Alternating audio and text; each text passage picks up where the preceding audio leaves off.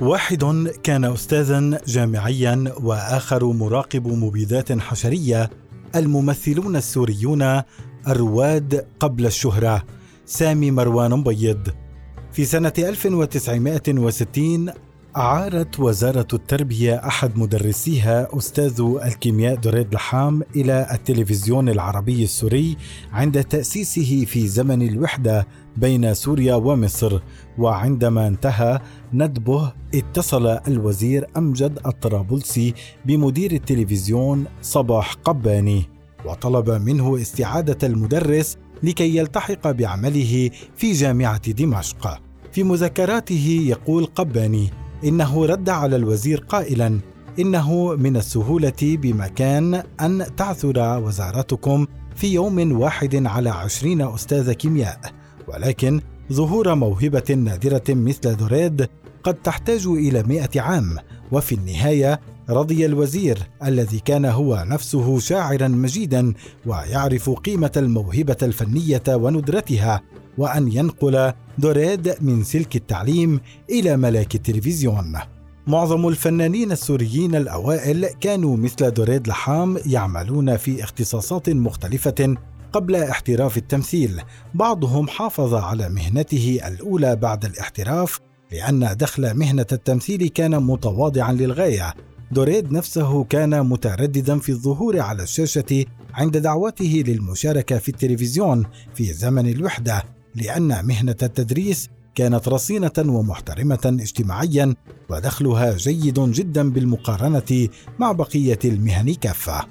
كان دوريد يعمل مدرسا للكيمياء المخبرية في المدارس الثانوية ومساعد أستاذ في كلية العلوم بجامعة دمشق وكان ظهوره الأول على الشاشة بطلب وتشجيع من صباح قباني في برنامج أطفال وقد استخفى بهيئة شيخ عجوز له لحية بيضاء طويلة تحسبا لردة فعل سيئة من طلابه. كان ذلك طبعا قبل ابتكار شخصية غوار الطوشي المعروفة بقبقابه الخشبي وطربوشه وسرواله المهترئ التي حققت نجاحا عربيا واسع النطاق. مع ذلك وفي سنة 1970 عندما كان دوريت قادما من الإسكندرية إلى بيروت وهو في أوج شهرته أوقفه أحد العتالين في المرفأ وسأله أبو الغور صحيح أنك كنت أستاذ جامعي قبل أن تصبح ممثل؟ أجابه دوريد بنعم فقال مش أحسن لك من هاي البهدلة؟ قبل ذلك بسنوات طويلة كان الفنان المسرحي وصفي المالح يعمل مديرا للمدخرات الخاصة للملك فيصل الأول سنة 1920 يغادر مكتبه في قصر المهاجرين قصر نظام باشا عند المغيب للوقوف على خشبة المسرح ويقدم أعمالا عالمية لشكسبير.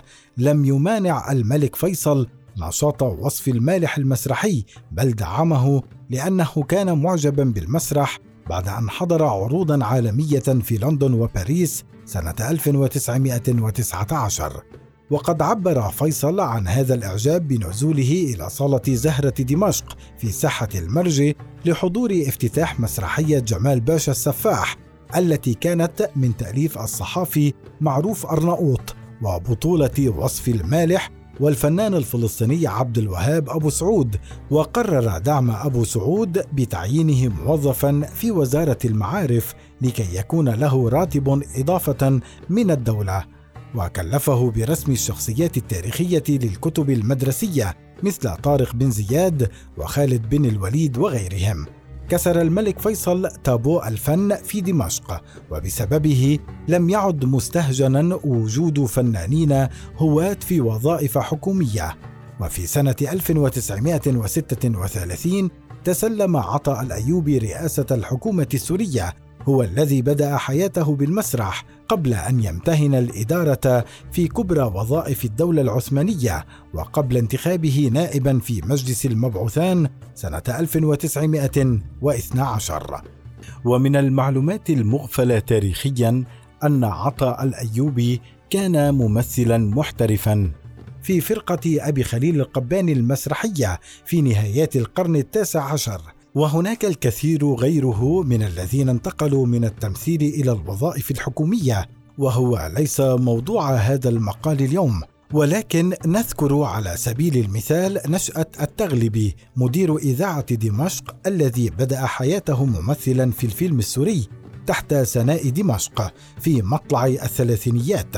وأحد مؤسسي قسم الكيمياء في الجامعة السورية عبد الوهاب القنواتي الذي كان سنة 1915 ممثلا في فرقة أحمد عبيد المسرحية. وفي عهد رئيس الحكومة جميل مردنبيك 1936 1939 عمل أحد موظفي السراي الحكومي في الفن أيضا وكان بعد عرض البريد على رئيسه وأخذ توقيعه يخرج أيضا إلى بروفات المسارح في صالات وملاهي دمشق كان راتبه في الدولة 21 ليرة سورية ما يعادل أربعة ليرات ذهبية ما أمكنه من تأسيس فرقة مسرحية مع رفاقه الحالمين ببريق المسرح ونجوميته.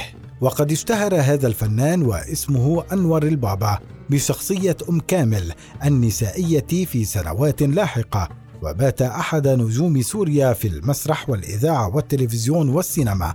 وهناك أمثلة كثيرة على فنانين معروفين عملوا في مصالح مختلفة مثل سليم كلاس أحد نجوم مسلسل مرايا الذي بدأ حياته موظفا في مصرف سوريا المركزي وهو منحدر من كبرى عائلات دمشق وفهد كعيكاتي المعروف بشخصية أبو فهمي وكان موظفا في مديرية الكهرباء. سليم كلاس هجر العمل الحكومي من أجل الفن.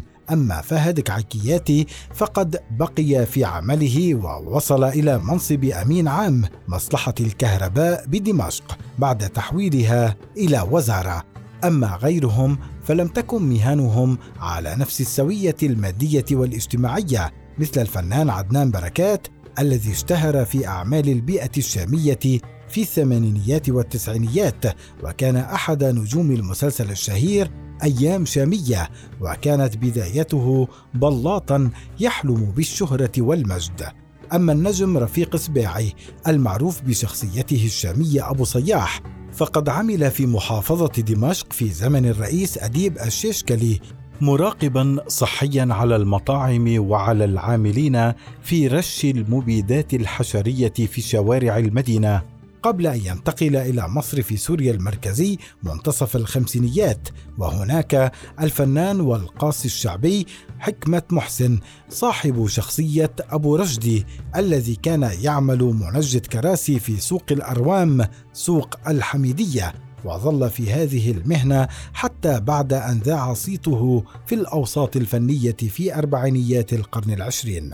وأخيرا كان أحد الرواد أحمد مسالخي نجارا موهوبا وقد دعي إلى التلفزيون السوري لتصميم الديكورات الخشبية في الاستوديو مطلع الستينيات. كان حلمه أن يكون ممثلا وقد عرض على إدارة التلفزيون تقديم الديكور مجانا مقابل إعطائه فرصة للظهور على الشاشة.